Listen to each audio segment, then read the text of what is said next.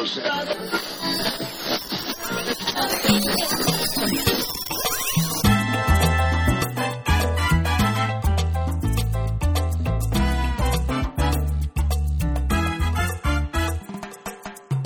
to Changes in Latitudes, a transgender experience.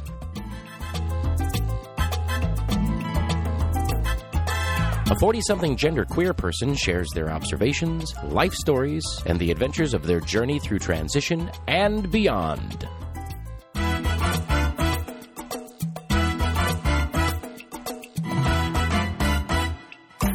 And now, here's your host, the creator of it all, Charlie Sabrina Miller. Hey, hello, hello. Welcome back to another great episode of Changes in Latitudes, a transgender experience. I am the hostess with the mostess. I am Charlie Sabrina Miller. And now let's listen to that band.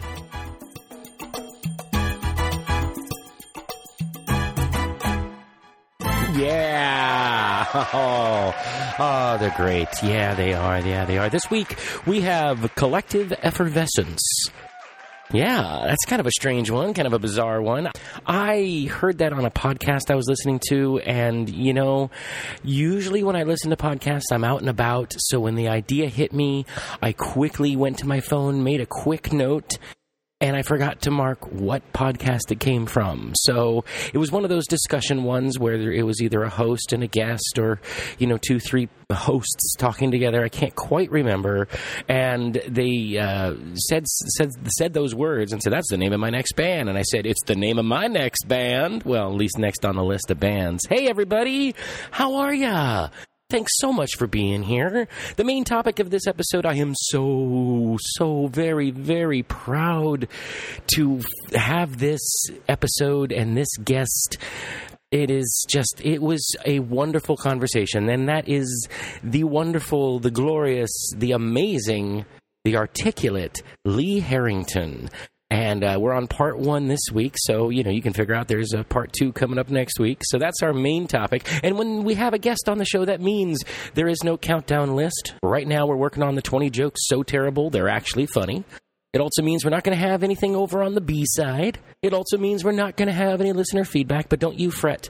Once the conversation is over, once all parts of the conversation have been played, those segments will return. Don't you fret. I promise. I promise. Hello, new listeners. Welcome aboard. Usually, when there's a conversation episode happening, there's usually a bunch of new listeners. So, welcome aboard this crazy show of a stream of consciousness podcast that I make some notes. I sit down, turn on the mic, and here we go. Talk about it as it is. welcome. Thanks for being here. I really appreciate it. And of course, welcome back, longtime listeners, binge listeners, sporadic listeners, however you're listening. If this is greater than your first episode, then you are a returning listener, and I really appreciate you being here.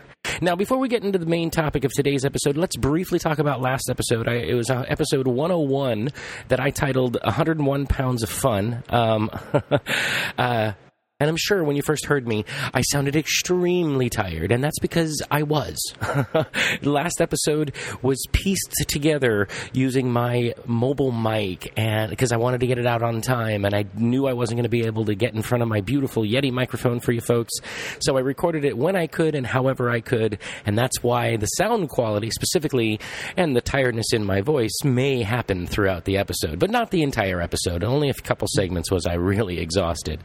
Uh, also, I kept using the word impressionable.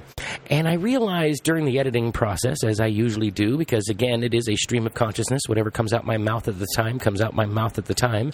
And I realized that a better word I probably should have used, or at least interchanged a few times, was uh, maybe naive, or even confused instead of the repetition of using the word impressionable. So it got to me as I was editing the show. I hope it didn't get to you too much. And bottom line of that particular segment was most trans people are curious to find out about why we feel the way we do when we first realize, hey, something's a little different about me.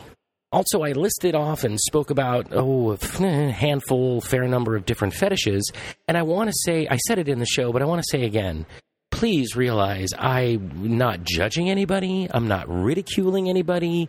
Everybody has their own tastes, their own desires, their own eh, thing when it comes to sexual fun and exploration. You know, and if any of the fetishes I spoke about in the way that I spoke about them may have offended you, please know I'm sorry. I never meant to offend anybody. If you're a long-time listener, you know that already.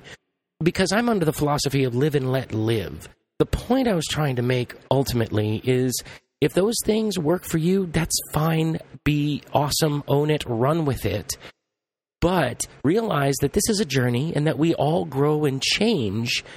And you have to be able to allow yourself to grow and change as you travel along this journey of life. And that's really what I wanted to talk about, at least during that particular section of last episode.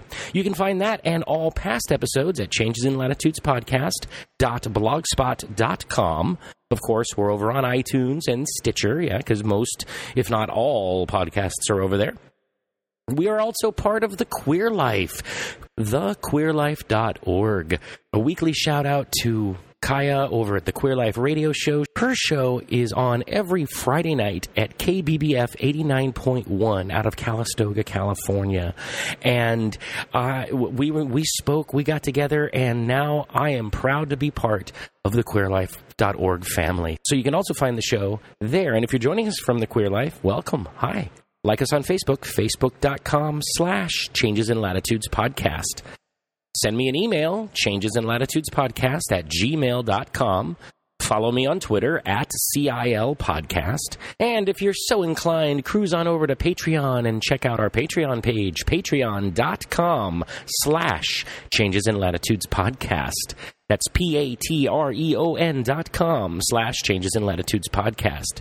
And starting with episode 100, yes, that was two episodes ago, but starting with episode 100, I am releasing an exclusive mini cast titled Unplugged, available only on Patreon. So go check that out over at patreon.com slash changes in latitudes podcast. This episode, our patron of the episode is none other than our sponsor of the episode, Tom Slayton. I got to give a shout out to Tom Slayton. He's such a fantastic guy go check out tomslayton.com, see what he has there, explore those wonderful photos that he has, and we'll hear more about him later in the show. Now, I think we're pretty much done with housekeeping. Let's get into that main topic.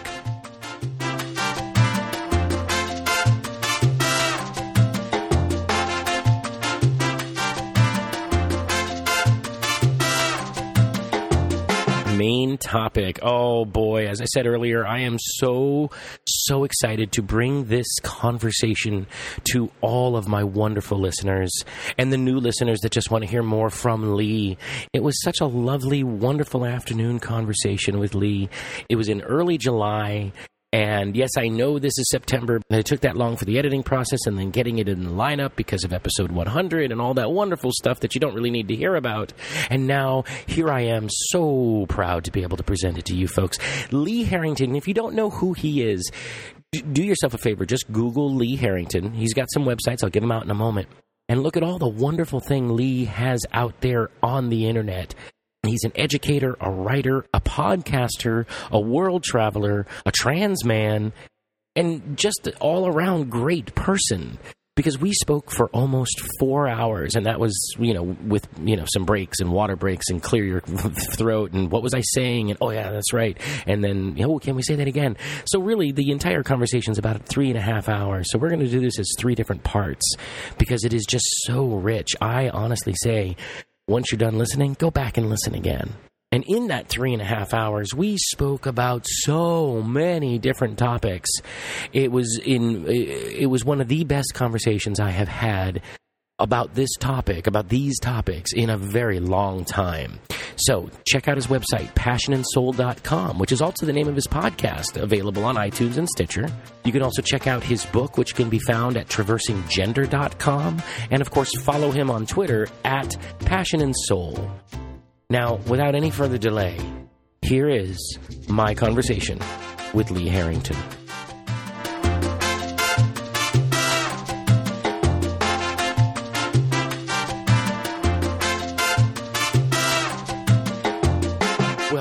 Harrington, thank you so, so very much for being on my show. Uh, before we get into the deepness of our conversation, wherever it'll lead us today, because, you know, stream of consciousness, tell the audience a little bit about yourself. Uh, yeah, absolutely. So I have been a sexuality, gender awareness, and communications educator for the last 15 years, uh, traveling all over the world. I actually just hit my 50 United States little pet goal. Yay! So that was pretty exciting. I know, right? That's totally Uh, exciting. I haven't even I visited all 50 states. I've barely left the continent. It was actually my excuse. It was because I'm like, nowhere I'll never get otherwise, North Dakota. and the answer is Fargo is awesome. They have a vegan wine bar. Who knew? A vegan wine bar in. Wisconsin No, no. Fargo, or North Fargo, Dakota. North Dakota? Wow. It's awesome. Um, but so I've taught all over the world, and one of the things that I am passionate about is not just educating, but writing, podcasting. I've got eight different books out there right now, and I've been podcasting for the last six years now on the Passion and Soul podcast. And for me, I've just been so blessed in traveling around the world on both my own personal gender journey as someone who's experienced life across the spectrum of gender, but also as someone who is really into connecting with human beings to get to hear a lot of different people's stories. And that's a little bit about me. And that's a great little bit about you. what spawned this uh, journey of yours? When I was a kid, like a little kid, I was very gender neutral. I look at photos of me from when I was a little other than when I was dressed in a dress, and there's pictures that like I'm across the gender spectrum as far as presentation. And you know, I'd play with dolls, but I was also firing rocket models and all of these sorts of things. And when I hit puberty at a very young age, I grew dramatically from a gender neutral child to being now, uh, like to being when, uh, gosh, I by the time I was fourteen, I was five foot ten, a thirty eight D. Uh, Wow. and- yeah, it was dramatic, and there's photos of me with my scout troop, with the four uh, with the four girls there, and me sitting in the center, and I looked like the scout leader. Wow. And in that dramatic shift, I ended up meeting my first boyfriend, who was um, predominantly a gay boy. And it was I was the first quote girl that he'd ever um, been in a relationship with. And he said, "I have a question because of how you and I are relating. I- I'm very much relating to you in ways that I do with guys. Is it possible that you're transgender?" And I said, "But I'm not a guy in a dress." ah. because my entire capture right this is the early 90s my entire picture in my head of what it meant to be trans was stories of you know uh you know uh tennis players right right, who right. More like trans women. yeah that's all i'd ever seen in the media in most of the time shock media Right. Yes, And- of course. Shock media. Right. Yeah, and that's because that's how I think about it. And he was like, "No, it could be a trans guy. What are, what are you talking about?" And he looked confused, and so he introduced me to a guy, and I said, "Wow." Uh, and I feel bad about it, but looking back, his, the guy's name was Raven, and I'm like, "Oh my god, how many trans men from the '90s do I know named Raven?" um, it's not a bad thing, but it's just you know cultural trends. Exactly. When names get popular, everybody has them. Yeah, and I love it too. And I went back home to my mom. My, my parents were recently divorced, and I said to my mom, "This might be a thing for me." And she said, "Well, if you want to go to, I could, I, I can help you go to therapy if you want to, and talk about this with people who are understand better. And if you want to dress more masculine at home, feel free. But I'd ask you to use your current name at school because I'm not sure how to do this. And I, and if you're not sure, like I want to make sure you're sure."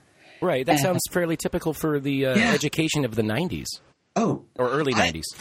Blown away actually because the reason I stopped my transition was because my therapist at this point of 2 years said, "Hey, I just want to do a summary of what we've been talking about for a while."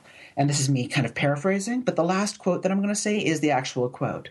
She said, "So, you're not especially dysphoric about your lower body." And I'm like, "No, not not really."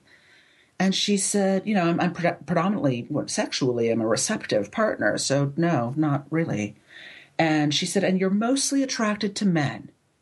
And I'm like, "Yeah, like girls are pretty, and I date them. One, uh, like I'm attracted to them once in a while, but not really because my story again of bisexual was 50-50 Okay. um, and i was more like 80-20 and uh, and she was like okay and you like wearing dresses on occasion i'm like yeah they're pretty right. like i was confused about the question and she said why should we ever approve the creation of a fag and that's the word she used Wow. because we're talking mid 90s Right, right, right. Makes perfect sense. and and i was blown away by the statement and shut down immediately Hmm. and i was just like oh they'll never i'll never be approved um, i'm not actually a guy guys aren't like this gay men are wrong they're dying of aids as are the people that i'm dating right like this is coming into having active meds Right, But, right. like, my first boyfriend had had lovers die of aids like Oh. i had first hand experience with my first boyfriend of meeting folks that whose partners were dying uh, or had died Wow. and um yeah and and so the story about me as a bad person was immediate Oh, and yeah. so I immediately stopped and decided, well, if I can't be this and I like wearing dresses, I'm going to go high femme. okay. And so, uh, I mean, because I was, I had the breasts already. So, yeah. so, and I had the stature and I could walk in high heels. And my first girlfriend was high femme. And I'm like, you know what? I'm going to go from butch to high femme. And I've, I'd experienced then both of them. And I just, you know, I ended up actually becoming an adult film actress Oh. when I was 19. And between 19 and 26, I spent time in the adult film industry, including it being my full time career for about five of those years. And Wow. it, right, with me doing that publicly, and then my private life being very gender adventurous. okay. Well, well, and what that means to me was times where I was very androgynous, times where one of my my partners, um, I would say my sex life was as a man with him, very much so. But our public presentation was with me as his female partner. But our our two lives of public versus private were very divergent. Sounds like it. Sounds like. And that was did did that uh we'll just say, you know, two sides of the coin.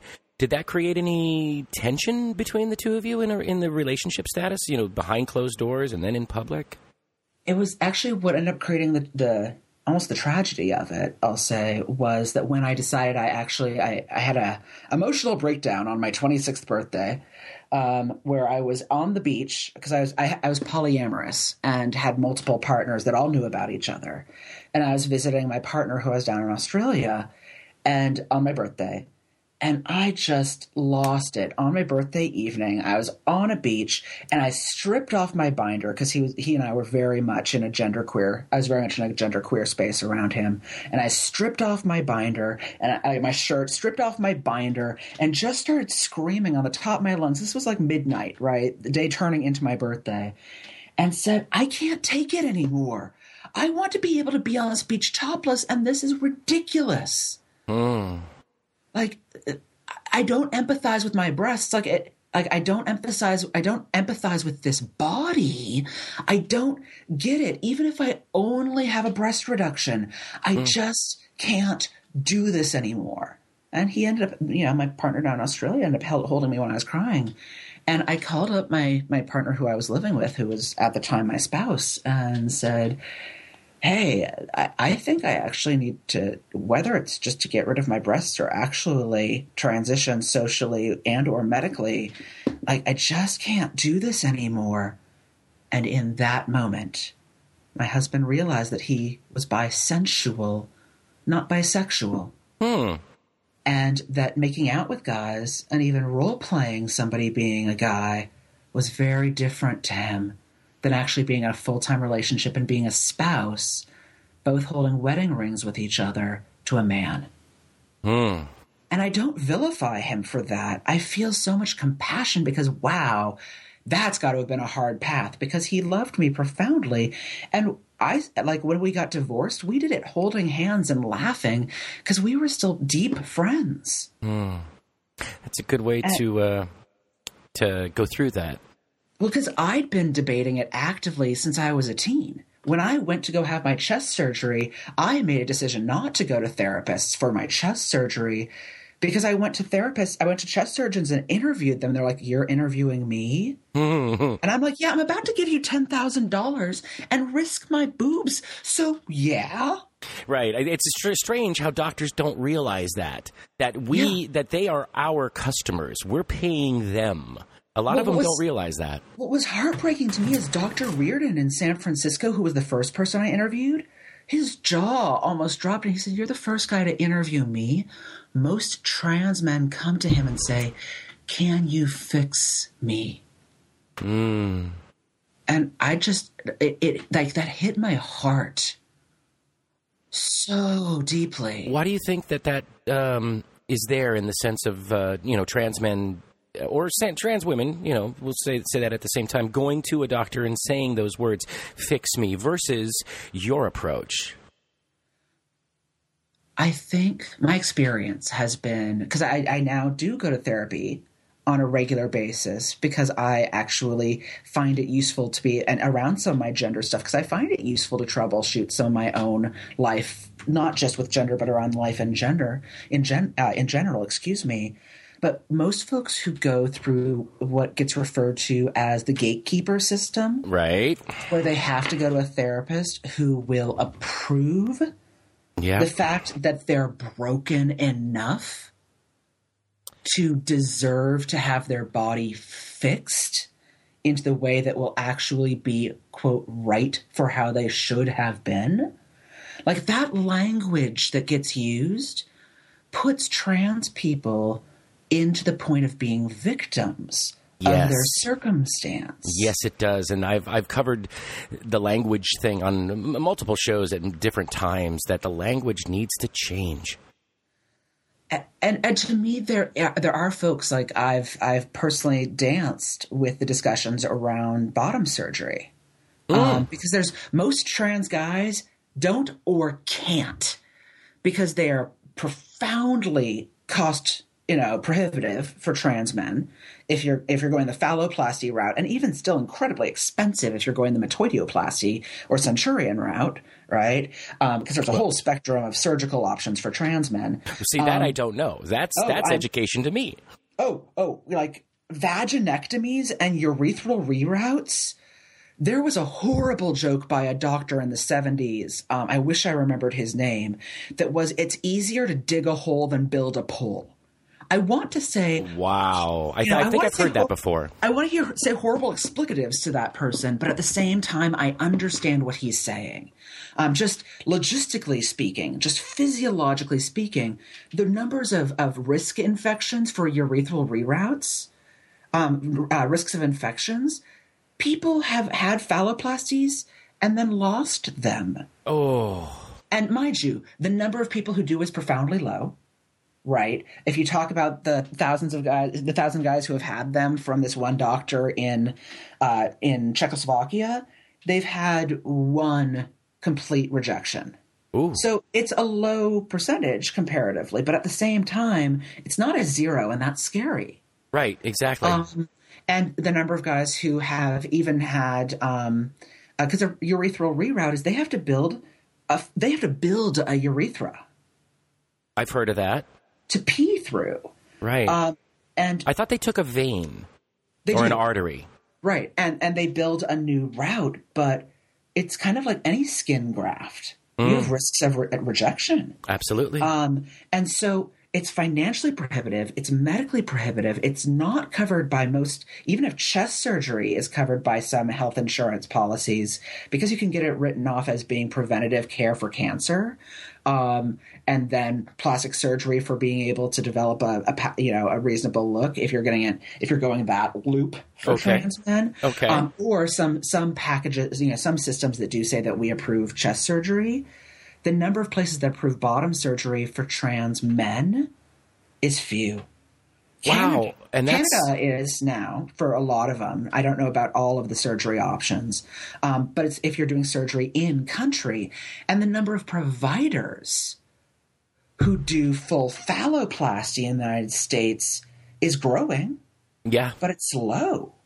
Uh, a lot of people go out of country, and just like the number of trans women I know who go to Thailand, for example, Right. Yep. um, and have surgery because there's just more people who have done thousands of surgeries versus however many. Hundreds or less. Right. Hundreds, right. Plus the cost is different too. Unless you're going to the folks, say, um, at, at, you know, in Trinidad, Colorado, right, for who both trans women and trans men have done thousands. Y- right. Right? Right. But again, they're booked two years out.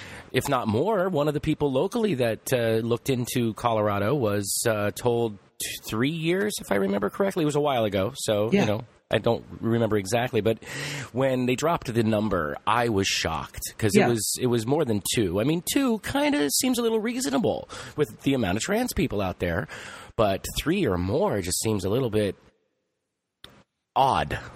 If if not, uh, But again, it's Weird. It's a, it's a specialty, and so I think that notion of you have to be broken to have it fixed changes some folks' mind, and then other people, it's the the challenge around availability, and and of course, are you going to get the outcome you want? mm-hmm. if the outcome concern is you can't have two holes down there because in doing so you lose your mind I, the number of trans men i know who even on testosterone have breakthrough periods oh the wow.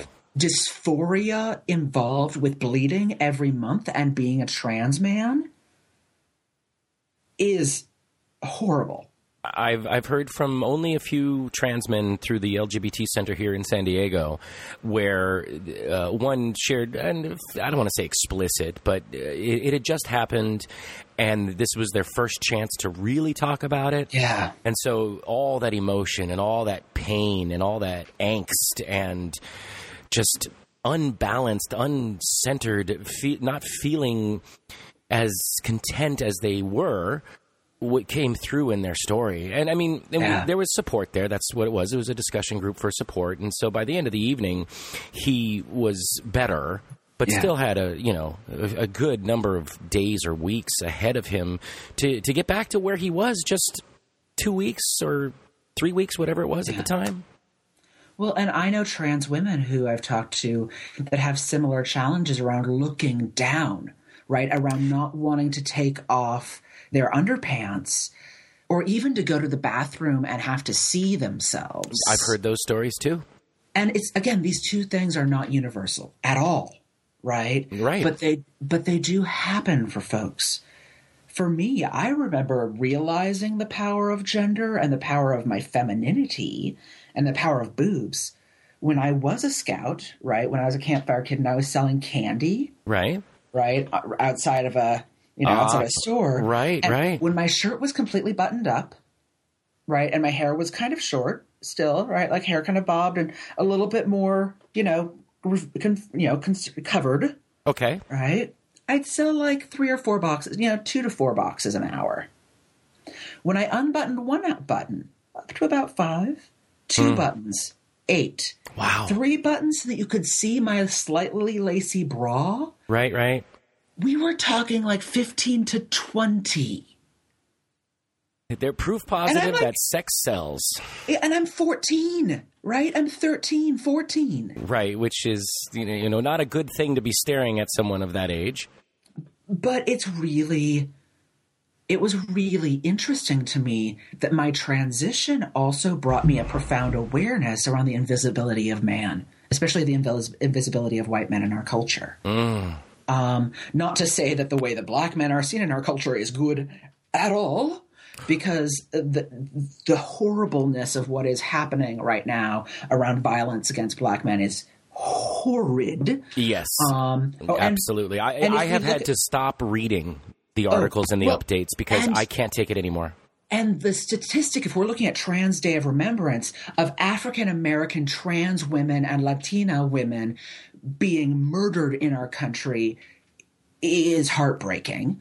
Um, but as a tr- as a white man, right, fully passing in our culture, that people have no idea that people think that maybe I'm a little bit flamboyant, maybe I'm metrosexual or gay, um, but have no clue. People who meet me nowadays, um, and unless I the, the fact that I have some visible tattoos, I appear a little bit. Um, but when I was wearing plain slacks, button down shirt, decent shoes, like I disappeared. Hmm. And I just vanished. And like it or not, as a woman, I was seen. Mind you, not always seen in the way that I wanted to be. But it was really interesting to just suddenly dissolve. Hmm. And to go from, for example, women's bathrooms where you can say, Do you have some toilet paper? I'm out. Or you have a lovely shirt. Or, oh, you have a stain. I've got something for that. Hmm. To being in a men's bathroom where even making eye contact is almost in some places an invitation for violence. Yes. Yes.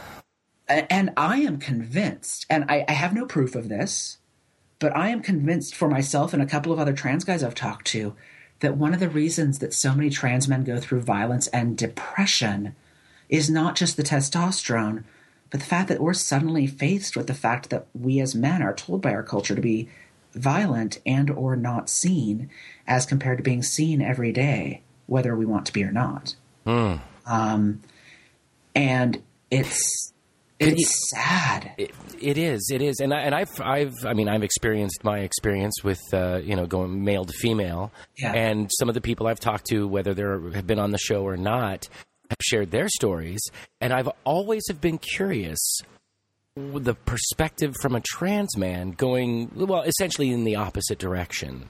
Well, actually, I, I a funny bathroom story. I would was so paranoid about using men's bathrooms, and I finally was hanging out with a whole bunch of gamer friends, right? Because at the time I was still playing a lot of like Dungeons and Dragons kind of stuff. Okay. Well, actually, you know, White Wolf, but whatever.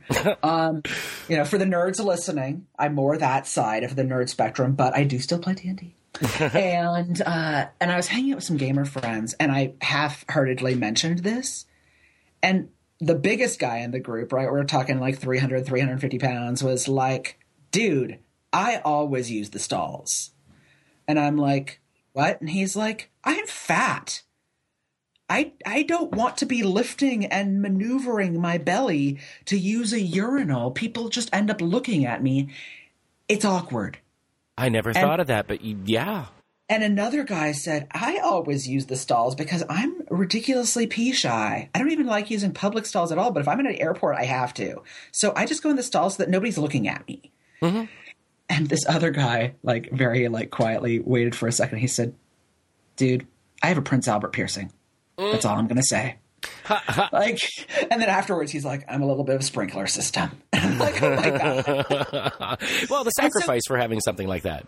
Well, and the fact that we had eight guys at the table, and now a total of four of us didn't like using the urinals at all, if we didn't have to, like that was such an eye opener and such a heart relief for me as a trans man I'll bet. because I had this paranoia that I was somehow being stared at and seen as different, and to have three other of my friends be like, "Dude, you're not special," actually was kind of relieving. Oh, absolutely. Of course.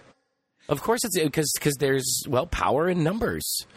It, it made it normal, Yeah. you know, in, in your mind where where you might think that all guys use you know the the urinals versus the stalls unless they have to use the stalls for the obvious reason, Right. meaning meaning going number two. To finding out that no, here fifty percent of your group chooses to sit down and be private or stand and be private, depending on how they use the stall, and and that's where they're most comfortable. yeah. I mean, that just that just must have been like a big warm hug in in a certain sense. Yeah, mind you, I still had to learn subcultural etiquette, right? And and because like there's cultural etiquette, like being in America, right? Which is different than cultural etiquette of being in England, right? So you learn your cultural etiquette, and then you re- learn your regional etiquette, right? How you do you order a soda or a pop, right? Right, right. regional etiquette. Um, but gender is also a cultural slash subcultural etiquette in our country. And so in women's bathroom, I learned the cultural etiquette that if somebody asks for toilet paper, you pass it under, Right. right? Because somebody's sitting on the stall already. Right? So Right. You're, you're gonna you're gonna pull it off, and then you're gonna pull it, you know, push it under, not holding onto it too tight, so that and, and kind of using your hand from underneath, so they can easily reach down and grab. Okay, Right. You learn you learn the system. Okay, um, but for trans women, I know they don't know the system. They're asked for toilet paper, and they're just like, uh, um, okay, and do I pass above or below or okay, and so you've got to learn the system. And so for men's rooms, I had to learn if you're waiting for the stall, you stand to the side, you keep your head down so that you can barely kind of see the stalls, but you're not looking at anyone else. And if you see somebody line up, you can kind of be like, the stalls are free. And you kind of like whisper it kind of under your tone so that you don't draw attention to yourself. You just kind of are. Right. And I did that by watching another guy who was waiting for the stalls in front of me. And then another guy. And I'm like, okay, cool. I can do this here. This is what it's like that if I'm at a basketball game, this is how it's done. You order your beer like this, and, and it's things that little boys have been watching their dads or their uncles or their grandfather do. Right. And they've picked up their entire life. It ends up being the difference between an ask culture and a watch culture. You know, as, hmm. as far as learning things. Like an ask culture is, you know, you wander into a dance club for the first time and you ask somebody who's been there for a while, you say, What's the best drink around here? Or what kind of music do you like? Like that's an ask culture right. that there's freedom to ask cultures in this space. Um, you know, you go to a college for the first time and you're going to the orientation. That's an ask culture space if you're a freshman. right. Right. Makes perfect sense. But if I'm going to a bathroom, that's not an ask culture space. No, no, no, it is not. it's just, And uh, and I speaking of ask culture, I don't understand why some people insist on carrying on conversations, whether it's at the urinal or between the stalls. I don't get it. I mean, unless it's only the two of you and Right. you, you quiet up when you hear footfalls.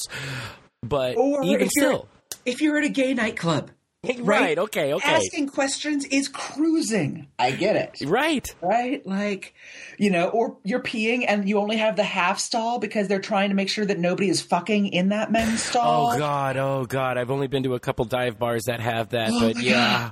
Right. And so like somebody half peeks over you and you're like, ah, hello. And you kind of like, you kind of like just kind of mind your own junk and you're like, hello, can I help you? Right, right.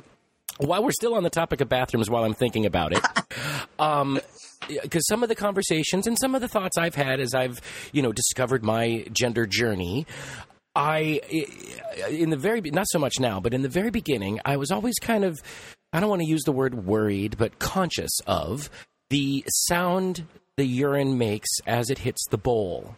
Oh, Is that Oh, something yeah. that you went through or, or Oh, go through? Or? Absolutely. Mine wasn't the way that it hits, it was how long I was peeing. Mm.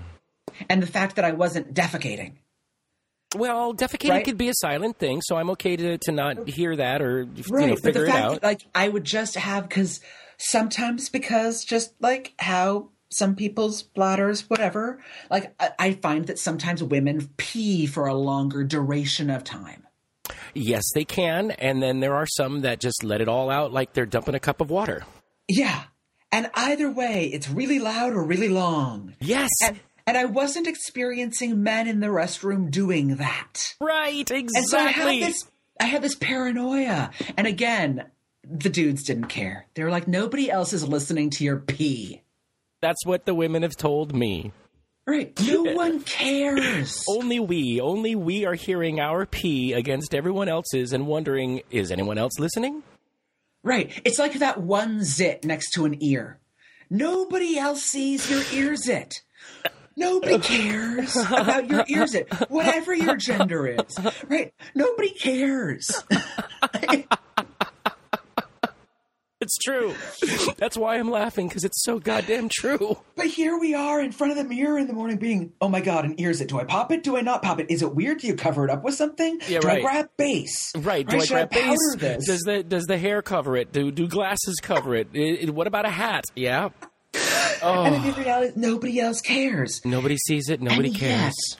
And yet, for me, um, so I've written a book recently called "Traversing Gender: Understanding Transgender Realities." And that's the sample you sent me, right? That's I sent the Yes. sample of that book. Yes, And wonderful. Thank you. And for No, me, thank when I- you for writing it. I mean, thank you for sharing. Thank you for bringing it to my attention. But more so, thank you for putting these words on paper. And I've only seen the, the description of your other books on your website, but I just thank you for putting it out there. We need more stuff like that. Well, I don't talk about bathrooms in it much, other than the fact that people should be able to go to the bathrooms they need to go in. Uh, and some of the challenges that people have emotionally with, you know, if you're wearing a gaff as a trans woman holding various things in a way that you want them to be held. Yep. Um, or you're not, I shouldn't call them things, various parts of your body, just like various cisgender women I know wear bras that form those parts of their body into the way they want to be seen. Exactly, um, yes. It's the same exact idea. And as a side note, it's really hilarious to me when people go, "Oh, but you took off your underpants and it's not how I looked at you, you looked." And I'm like, "And when somebody took off their bra for you to have sex and you a T and they had a small B, like we right. all do that, honey. Right. We all do it. Exactly. Right? Um, doesn't matter your gender. We all use clothes to change our appearance. Yeah. Um, as RuPaul says, we come out naked at birth. The rest is drag. yeah, I've heard that. Um, but uh, for me, it was important to write the book because so many of the discussions that were happening out there, whether we're talking from authors that were talking about trans experience or people who were trans talking around personal experience, so much of it was about that broken model or starting with the mental health conversation model or starting with the assumption that there's only two major journeys out there if we're talking about transgender journeys, right? You're either male to female or female to male, and the binary is the only option. And um, oh, and the, the options that are listed in America are the only options. Oh, and yeah, right, right. Of everybody is somehow middle to upper class and have, has access to healthcare options and realities. Uh, and for me, it was really important to write a book that said, as somebody who had gone on a gender journey, right, of consciously becoming femme, for example, mm-hmm. and consciously choosing to be bi gender for a while or andro- androgynous for short periods, like it was important for me to have discussions about the fact that there's a huge spectrum of gender journeys out there from people who are bigender, androgynous, trans women, trans men, but also two spirit or people who are third gendered, uh, you know, experiences from around the world, from Muxe to people who are Kathoey to people who, you know, have these various experiences. Um, or sworn virgins in Albania, or, you know, I found something like 50 different ones that were easily citable um, around the world to people who were agender. Uh, or uh, or demigender. I loved learning the fact that Pete Townshend from the Eagles, the drummer from the Eagles, identified as demigender. Really? He used the word demigender, but he said, "I'm a guy, except for you know when I'm not."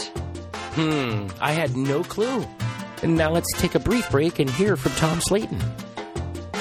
When you need a professional who specializes in writing, photography, or web design, contact Tom Slatin. At Tom's website, tomslatin.com, you'll find brilliant WordPress themes, discounts and links for fantastic online services, and sage wisdom from the master himself, Tom Slatin. TomSlatin.com even features a wonderful eclectic collection of photographs seldom seen elsewhere. Visit TomSlatin.com. That's T O M S L A T I N.com. Yes, TomSlatin.com. Folks, go show Tom some love. Go visit TomSlatin.com. Check out everything he has there. This week we're talking about TomSlatin.com forward slash suspended in time. And again, this is one of his photos, and it caught my eye by the thumbnail as I was perusing his website. And I said, What the hell is this? Because, you know, the title, Suspended in Time, I was expecting some sort of watch or clock or, you know, something encased in ice or a cabinet or plastic or something. Who knows? And I couldn't figure it out. So I pulled up the page and saw the picture in its all its glory. And it is a rundown, broken down merry-go-round. Two specific horses are in the in focus on this merry-go-round that is just frozen in time. Looks like it's in the middle of the forest, or the forest has grown up around it. And to me, these pictures say so much because what happened to this location to get it to the point where we're seeing it now? What's the story? It's just an amazing, amazing thing. So go check out tomslatin.com forward slash suspended in time and check out the photo I was just talking about. And tell him Charlie sent you. Now back to my conversation with Lee Harrington. I loved learning the fact that Pete Townshend from the Eagles, the drummer from the Eagles, identified as demigender. Really? Used the word demigender, but he said, I'm a guy, except for, you know, when I'm not. Hmm. I had no clue. That's what demigender is, right? It's you have a base gender experience, except for when that is not how you match for that, you know, for other periods of your experience, but you have a base experience. Hmm.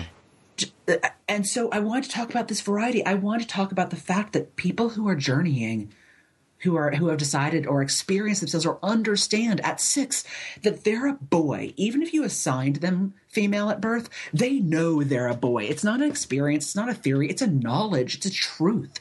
It is a fullness of, of personal reality at seven is very different than that light bulb going off for somebody who's 67. Mm-hmm two very different journeys and saying that there's only one trans, you know, a, only one type of trans man or one type of trans woman isn't real. And I also want to talk about the fact that if we're talking about health, we have to talk about social health just as much as we have to talk about medical health, just as much as we talk about sexual health and mental health. Mm. You can't have it just be one piece of the picture, and that medical health needs to not just be a discussion around are you on hormones, but a discussion about are we able to go into a waiting room at a hospital and be seen for our broken leg without being publicly shamed or outed for our legal first name? Mm, right, right or somebody finding out that we're transgender and saying, I'm sorry, I can't take care of you, when what's wrong is that you have a spleen issue. You know what? Everyone has a spleen. That's not a male, female, or somebody who's gender, you know, gender expansive, you know, thing. That's that's a spleen. Yeah, you. Everybody has it. Everybody has a, a, spleen. You, spleen specialist, don't know, need to know about everything that trans people go on. And if you're talking about the fact that, oh, this person is female bodied and they're on testosterone, you know what? There's a lot of cisgendered women who are on testosterone. Yes, there are. And that's already in the medical books and has nothing to do with transgender experience. My big thing in the medical section, I want to advocate across reality, across gender, across the world for a little box on all intake paperwork, on all administrative paperwork, not just in hospitals, but in hospitals especially, that says preferred name. Mm-hmm. For everyone, because the number of people I know named Robert who go by Bobby, huge. Oh, absolutely. Absolutely. Most people never use their birth name. I don't use, I mean, I use a variation of my birth name, uh, but yeah. I've never gone by it unless exactly. it was official documentation. My husband, my former husband, used his middle name and his father used his middle name. And when anybody called, because they both have the same first name, and when anybody called their house and used the first name, they knew that it was, you know, somebody who was doing a sales pitch. Right, right. And I've heard that story before so many times that people use their middle names. Or, you know, the father, there's a, you know, the senior and a junior. And so usually the father goes by either the first name or the middle name. And then the junior goes by usually the opposite, the first name or the middle name. That's a very common thing, especially here in the States. Wouldn't it be great if across the gender experience that it didn't matter that that option would be right there and we could take care of it for people whether they are transgender or otherwise? And to me i include things like that in the book because it helps people who aren't trans understand how these things apply to their personal lives so they can start understanding it on a skin level in ways that they can empathize with immediately. Because if Robert is reading this and going, I hate it when people call me Robert. Oh, wait. I bet it's bet somebody who was born Robert and goes by Elizabeth would hate it too. Right. Suddenly they get it. Mm-hmm. That center person suddenly understands it. Mm-hmm. Or having an advocate, you know, or you know, or an ally say, "Oh, I hate it when people assume my spirituality, or hate when people assume that because I went to college for this, that my degree, you know, that this is how I work, or whatever the experience is." Or I hate it when people say to me, "Oh, you're divorced. I'm so sorry." When you were abused by your spouse, and your still statement is, "I am celebrating that I am divorced." Right. Right. And to have those little moments of aha, of empathy, helps too. And then, of course, I have an entire chapter that's about things like people who are disenfranchised because they don't have health insurance because of their socioeconomic reality, people who are come from different racial backgrounds, people who are transgender and disabled, whose care providers refuse to have them dress in the way that they experience themselves. Like we have to talk about those things too. And so this book sounds really big. It's not. The, the book itself is like a 240 pages, but the book reading is 180 pages because the rest of it is citations. Oh, wow. For, for all of those naysayers and medical providers and mental health providers and people who are pol- politicians who need the citations. Ah, uh, right, right. because they do. Um, and I am fine with that but I made the book really readable with little citation numbers so that folks who are in those realities can go over here. So you can hand this book to your doctor and be like, this is me. And there's citations for you to learn more about where you can learn more. And then references and resources, um, resources because I want people who have transgender children to be able to have eight places they can go as well as being able to have people who are 67 and transitioning to be able to go and find six or seven resources for them.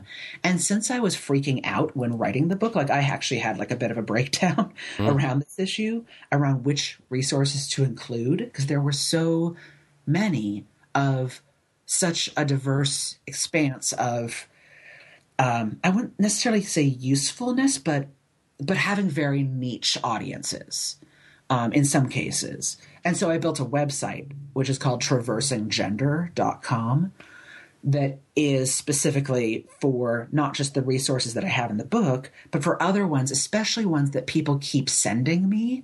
And please, if you see stuff that isn't on the website or the book, please fill out the little form to submit more because I want more.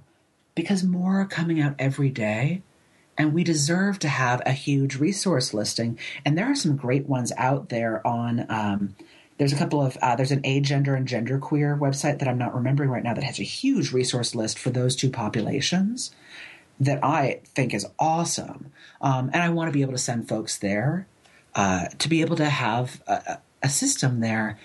And as a trans person, I also kind of wrote the book because it's the book I could have I wanted to be able to hand my mom. Mm, right. The same reason I do this podcast is it's something that I wish I had when I was asking all those questions about myself. That's awesome. And thank you for doing this podcast. It needs to exist. Thank, well, you're welcome and thank you. Uh, which actually, I, I, I was curious because you you reached out to me, and so I wanted to say, how did you find me and my show? so what I did is um, so I've done education a lot at universities and a lot in um, sexuality orientation and behavior based communities are, are my base communities. I've taught at a couple of like LGBT centers and whatnot in my my spectrum over the last 15 years. But the trans community is something that I'm usually more a member of, not a speaker in historically. Okay, right, right. And so for me, the things that I have more knowledge and awareness of is trans men because that's my own personal path. Right. And so it was important for me to be like, okay, this book, I don't I don't want it to just be it's not just for trans men. It's for people across the gender experience as well as for their allies and advocates and health providers and politicians and naysayers and people who are just confused cuz their coworker just came out as being trans and what do they do? Right. And, and they so, want to be the best that they can, but they're afraid to ask those questions. Exactly. So here's a book you could read so that you don't have to ask those questions and you can actually just be supportive and call them by their new name. Yay. Right. Um, I mean, is, that's the short answer right there. That's the short answer. Um, and so it was really important to me that I literally typed in transgender podcasts and I came up with a list of a whole bunch of different ones Yeah, I've done the same. And then I posted a list and said, Has anybody listened to any of these? And somebody on my Facebook feed, which has 3,500 some odd people, actually, technically, if I added everybody in my, you know, my please add me list, I would hit over, no, sorry, it's at 4,000 some odd. Because Oh. if you hit 5,000, um, you can't add anymore. No, no, that's the So cap. I purposefully have a little open space open in case friends of mine, like who I know, right, right. Add me. Um, and I try to send everybody else over to my fan page where I have a really rich dialogue as well. But I, on my personal page, I posted this little post saying? And somebody on my feed um, said, "Oh yeah, I've listened to that one. It's pretty good." So some random person on Facebook said, "You're pretty good." They might have even said, "Awesome." I don't recall at this point because it was months ago. Um, Right. and so that's the folks that I started contacting because it's somebody, you know, it's it goes back to the idea of friend of friend. Yes. And the number of people who have reached me or my work or dropped me a little quick question via email or Twitter or, you know, whatever it was, you know, because I'm on way too many social media platforms at this point. Um, no, seriously, if you go to my website, on the right hand side, I have links to like, oh, you want to add me on YouTube or LinkedIn or this or because it's everywhere. Um, Wow. In a good way, right? I, I love having connections with like and make that I live in a reality that, gosh, if this had been 1995 and I'd had something other than, you know, alt dot whatever dot whatever, um, Right. And and where my reality was, um, sorry, I've had what we now call a blog since 1998. So, um, Wow. yeah, back when we called them an online journal. An online journal. Yeah. on, I, back on PCEasy.com. Uh, I even I don't remember that. oh my God, it was bad. I mean, it was good. I'm glad it existed, but um, Well, yeah. it existed But- because it led us to where we are now. But for me, I am grateful that folks, uh, you know, people who know people who, because that's how we get information that we appreciate. It's somebody saying, "Oh my God, I read this book and it's actually got something in it. I read this, I heard this podcast. It's got something. I talked to this person. I should see if I can pass on their name to someone else." I, I refer to it as awesome people should meet awesome people. Yes, they should. And I do that all the time. That when I go to a conference in Calgary, I drop an email to a friend of mine in Austin and say, Hey, I met this person. Can I give them you, your phone number or email or what do you want? Because this person was into this really obscure topic too. Um, yeah, it's it's important, and I'm really glad that folks like yourself and people out there like S. Bear Bergman and Laverne Cox and Ignacio Rivera and like that there are folks doing the having these conversations around trans rights and trans perspectives that need to be out there in a world that is only it, a world that is leaning towards producing voices of shock media concerning people in the the one percent, Right. uh, and we deserve voices across the spectrum. And I love the fact that we, through the internet and through people transcribing work out there, can get those voices going. And personally, I love it even more when I am seeing word of mouth flyers being posted in Brooklyn because posting on Facebook is great, but know who it's not going to reach? Folks who are in a socioeconomic reality who their entire internet experience is the 10 minutes they get at the Brooklyn Public Library because that's they don't have a computer at home. And oftentimes those are the voices and those are the people we need to have not just getting our information to but getting their stories back out. It's the voices of trans women and trans men who are incarcerated right now. I have a friend of mine who's in a women's prison in West Virginia, and there are two trans men who are in her prison. Mm. And I sent her a copy of my book because they're allowed to receive things if they come straight from the publisher.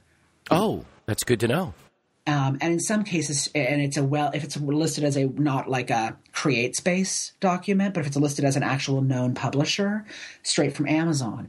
And so finding prisons to get this information to, and in in return, finding places where those trans men, trans women, and gender spectrum folks can send their stories back out because their stories need heard too, mm-hmm. not just those of us who can afford health insurance and those of us who run podcasts. Right. Or write books. Or write books. Yeah. Or even give lectures. Yeah. I, I had uh, uh, Christine Newman a few episodes back as a guest, and she's in Toronto, a big, huge advocate out there. And she, you know, messages me on Facebook, sends me an email, and constantly, oh, I, I was here doing this talk this night, and I was over here doing this talk the other night. And I mean, she is all over that city, and it is yeah. so wonderful to have her voice heard. I mean, if you haven't heard the conversation, go back. I don't know, ten, maybe twenty episodes from now. Okay, uh, it's labeled. It's Christine Newman, part one and two. She's she's awesome. wonderful. She's an art. She she does some freelance writing on uh, different uh, internet sites too, and and listens to the show. So hi, Christine. and um, she, I am just. It was honor to have her on the show, but to hear what she's doing with what she can with with her tools. Yeah. You know, my tools are a podcast. Your tools are a book and a podcast, and and then teaching, which I want to get into, and then just tra- traversing the globe, sharing this this story, this journey, this knowledge is. I, I, I won't lie. I am a slight bit envious because well, and, what an experience. Well, and to me, the thing that I feel so blessed about is because some of the travel is less than glorious, shall we say? Well, it usually um, is. Yeah, and some of it's awesome, and I get profoundly spoiled some places. And it's like, yay, Washington University! I love St. Louis, and other places where I'm like, oh, I am teaching in a barn in a cornfield in the middle of nowhere in South Dakota. Do you know who has a similar story about travel? Stand-up oh. comedians. Oh my god! Stand-up I comedians. Should... It's the same thing because they have to pay their way to the club.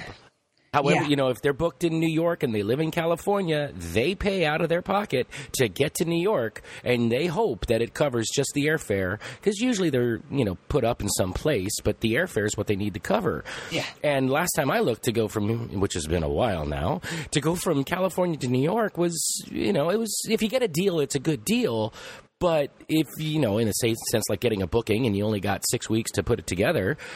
Could be you know just shy of a grand. Well, for me, the blessing is actually less about being the person on the stage. Oh no, I'm not person... comparing you to a stand-up. Well, no, no, no, Please don't get me wrong. no, no, no, actually, no, I, I, said just I do the travel. Just I do the stand-up travel. comedy. As a note, I do do stand-up comedy from time really? to time. So, well, no um, wonder I'm laughing at your delivery and your oh. timing. Oh. It, you, as someone else of the performing arts, who I, I've written jokes in the stand-up fashion, but I don't want to go through that journey. If there's an open mic night and I'm up for it, yeah, maybe. But my thing is more of a of a show, a production. You know, you get yeah. so many weeks rehearsal, and then you get up in front of the audience.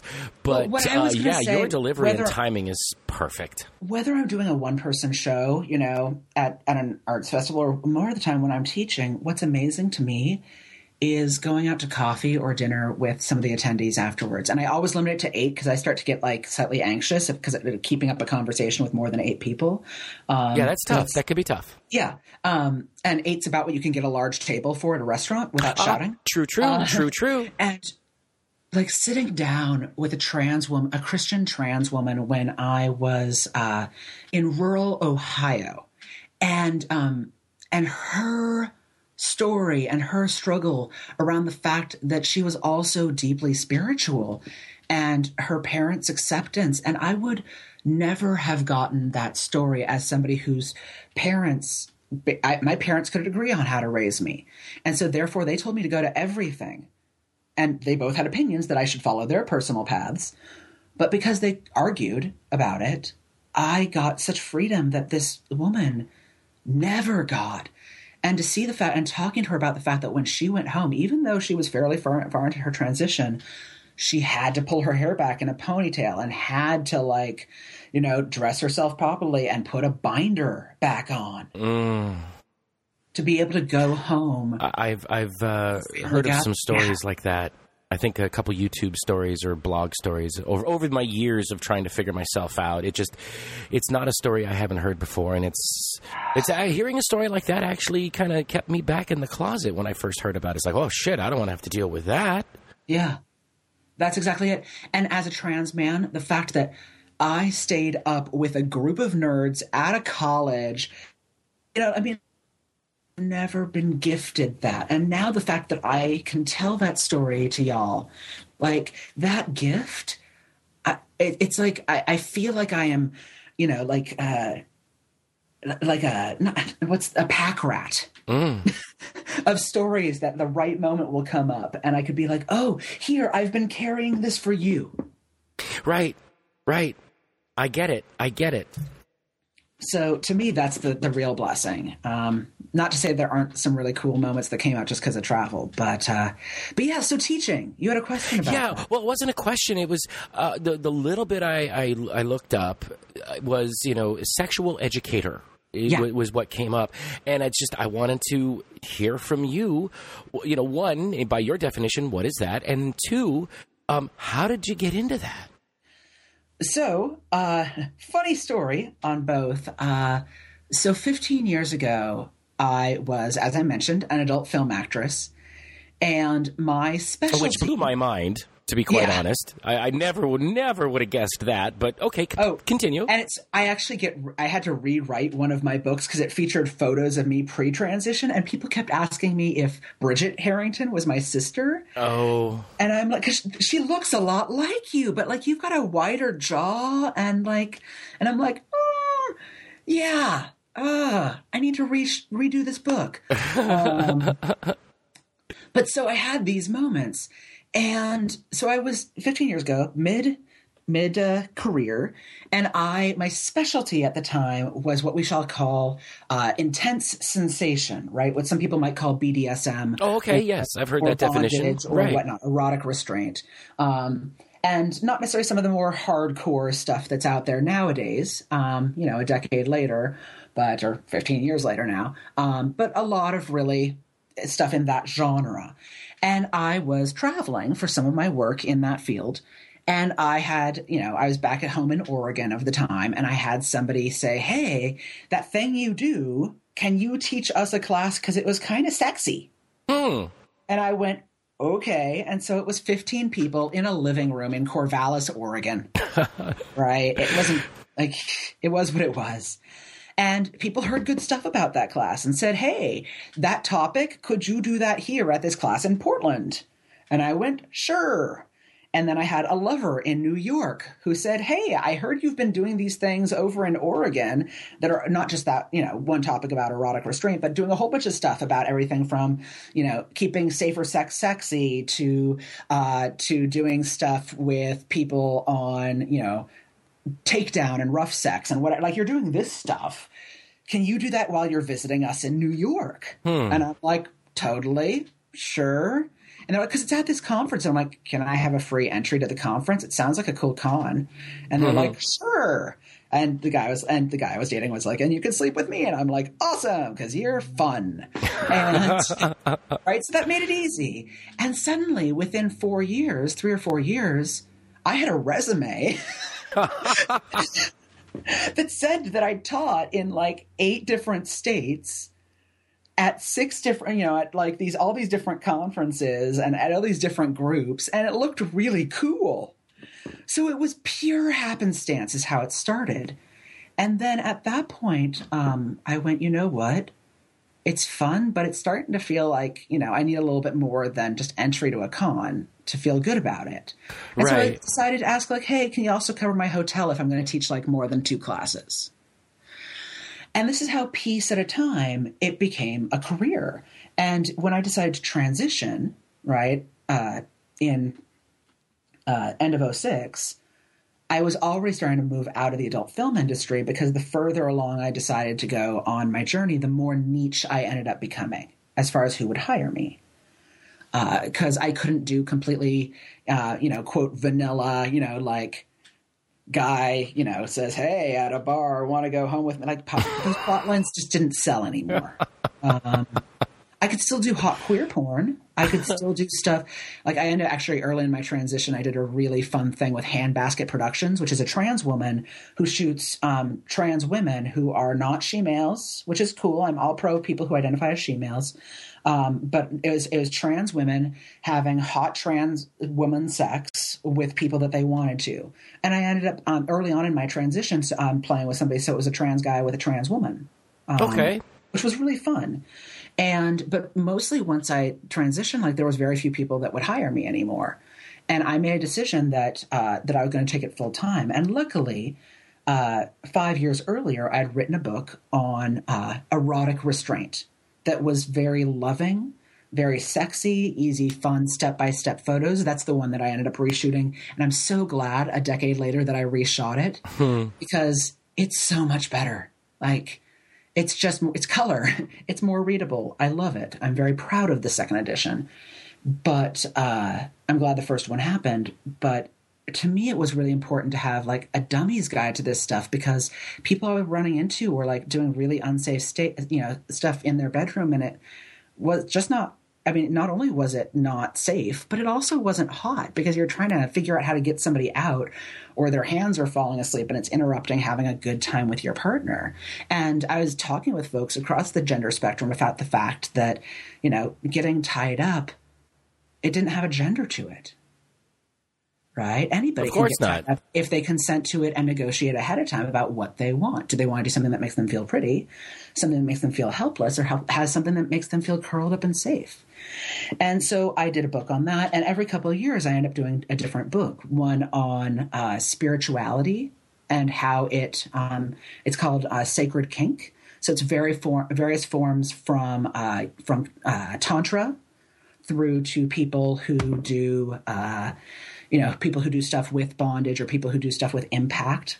Uh, so spanking and flogging and whatnot, and uh-huh. how those interact with the history of spiritual practices and how people have those moments of altered states of consciousness in sexuality nowadays. And I did a, you know, I've done all these different books, uh, and over time, I've done like I think I'm at book number eight right now, plus some two that I've edited, and I decided that this book, like I was planning on doing my trans book a few books for a few years from now. And I had, you know, a certain person come out in the 1% in mass media. And people were doing research and information on that person. And I was like, why is this person getting all of this information when they're giving out some bad information in some cases? And the books that are out there, I'd gone to the um, Philadelphia Trans Health Conference, and some of the books that were out there are awesome. And other ones, I'm like, wow, they're really biased to a really, pers- really particular perspective, and, and, or they're very medical jargon. They're mm. hard to read. And so I had a friend of mine say, "Hey, I know you've been thinking about this book, but you know that right now is the time the world needs it." And I'm like, "But I don't want to write it." I don't have the energy and I don't have the whatever because I knew it was going to be hard on my heart. Mm. Because I had to do research about the counter arguments and reading stories about why transgender is doesn't exist is really hard. Reading stories about conversion therapy is really hard. It is. I've uh, not read much because it is so difficult to get through. Because it just, the, to me, it comes from such an ignorant mind. Yeah.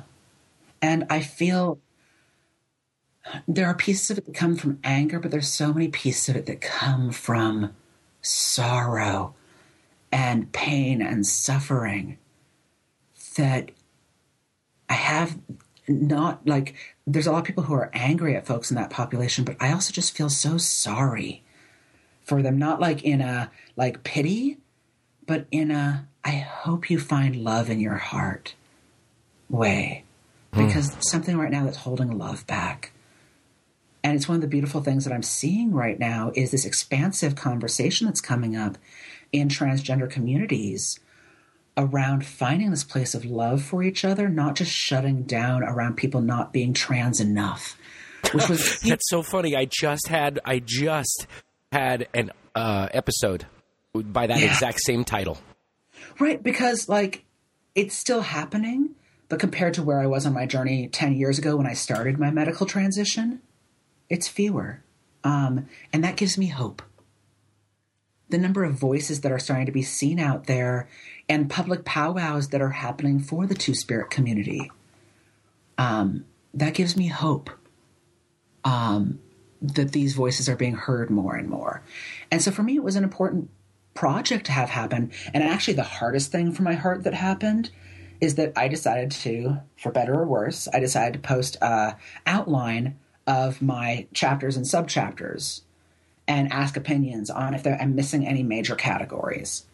And I had a trans woman of color write me and say, um, and wrote me wrote publicly on the post first and said, "I can't believe it's yet another white cis you know, a white trans man who passes as, as heterosexual in his day to day life with a female partner, blah, blah, blah, writing another book on this shit, blah, blah, blah. And it was so angry. And I say blah, blah, blah because I don't remember the exact words, not as a way to demean her statements that were so truly from the heart. And I froze looking at this statement and I finally got my energy together and wrote publicly saying, I would love to have a conversation with you about it. Are you okay with me writing you privately? Because I want to make sure that your voice is heard in this dialogue too. And she mm. said, whatever. And I'm like, okay, mm. I'll take that. I'll take that as a yes. Um, and so I wrote her and said, what am I missing? How can I have your voice seen, etc. And her response was, it's not my job to tell you what to do. It's our job to lift up more voices that need to be heard.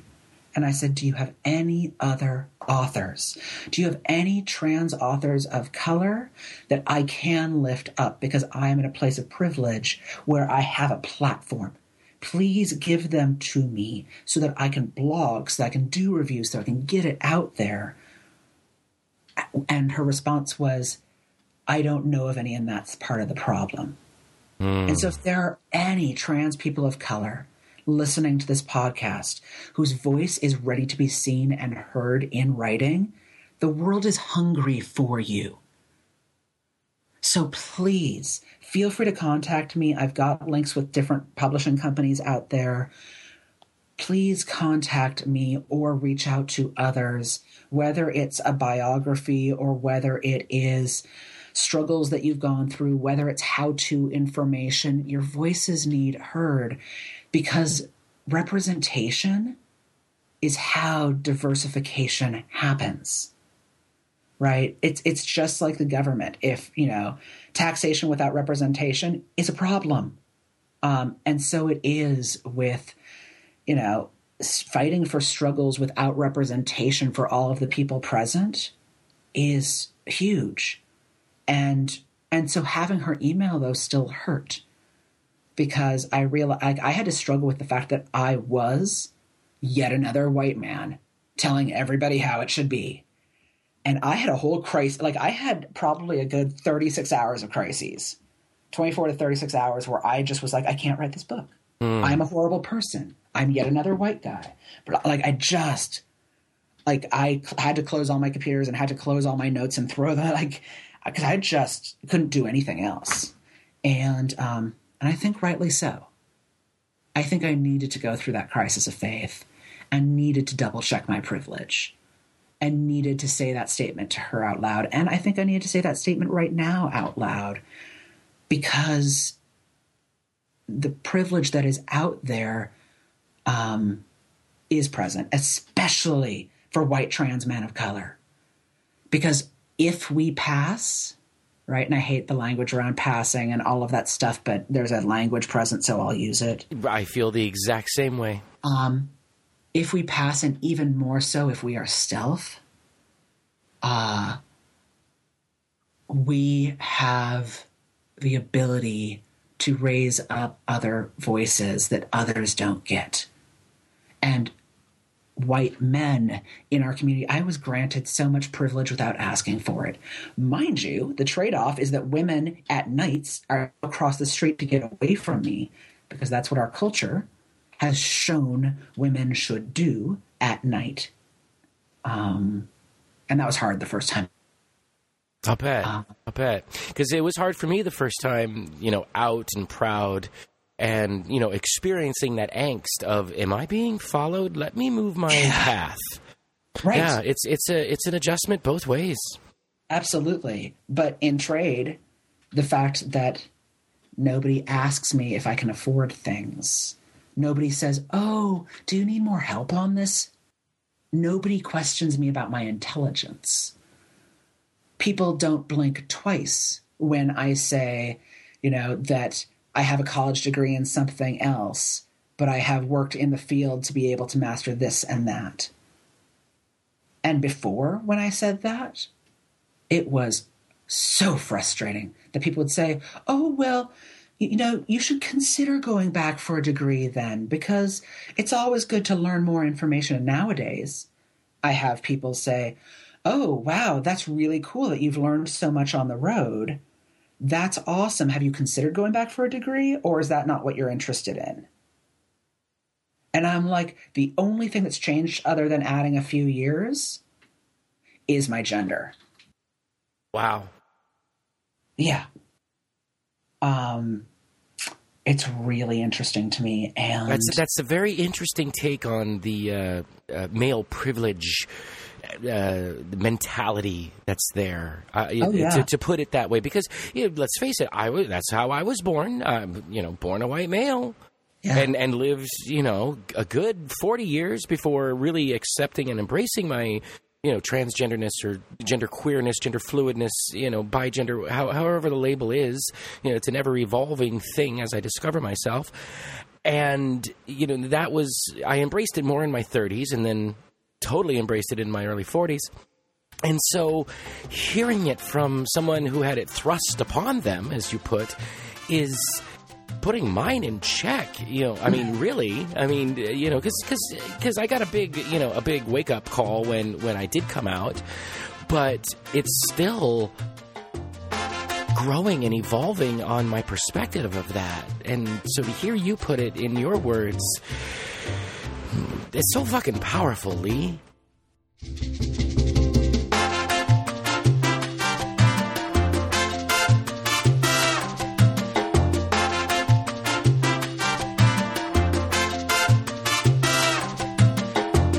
All right, that's going to do it for this week. The first part of my conversation with Lee Harrington. I hope you enjoyed it so far. Come back next week when we'll have part two of my conversation with Lee Harrington. Check him out on Twitter at Passion and Soul. Check out his podcast, Passion and Soul. Go check out his book, traversinggender.com. And of course, Lee, thank you again.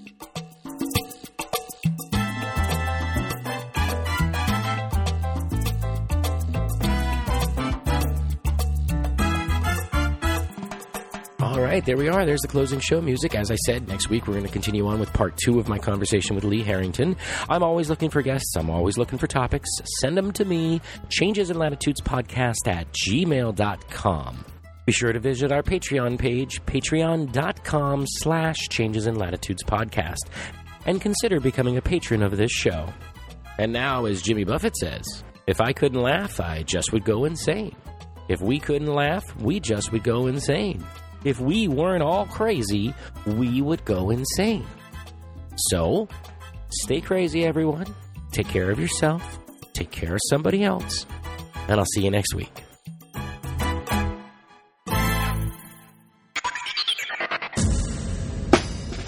You've been listening to Changes in Latitudes, a transgender experience. I'd love to hear from you, so let me know what you think or what you'd like to hear about by emailing me at changesinlatitudespodcast at gmail.com or by leaving a comment on the Facebook page at facebook.com slash changesinlatitudespodcast or at the website changesinlatitudespodcast.blogspot.com. Don't forget to subscribe in Stitcher, iTunes, or your favorite podcatcher, and please leave us reviews and star ratings. Now, wait for it. Here it comes.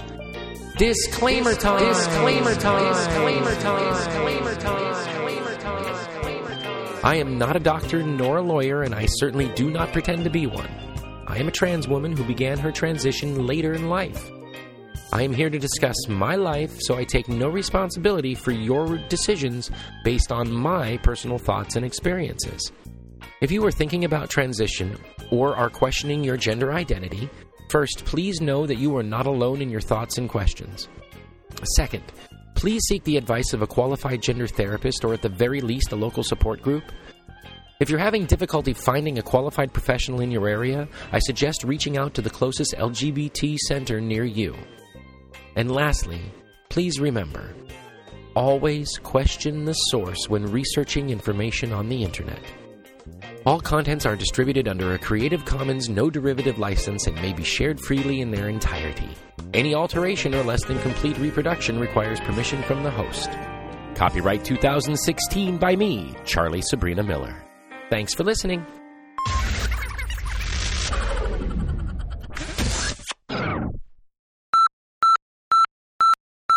Here's the end. Thank you for stopping by. And remember,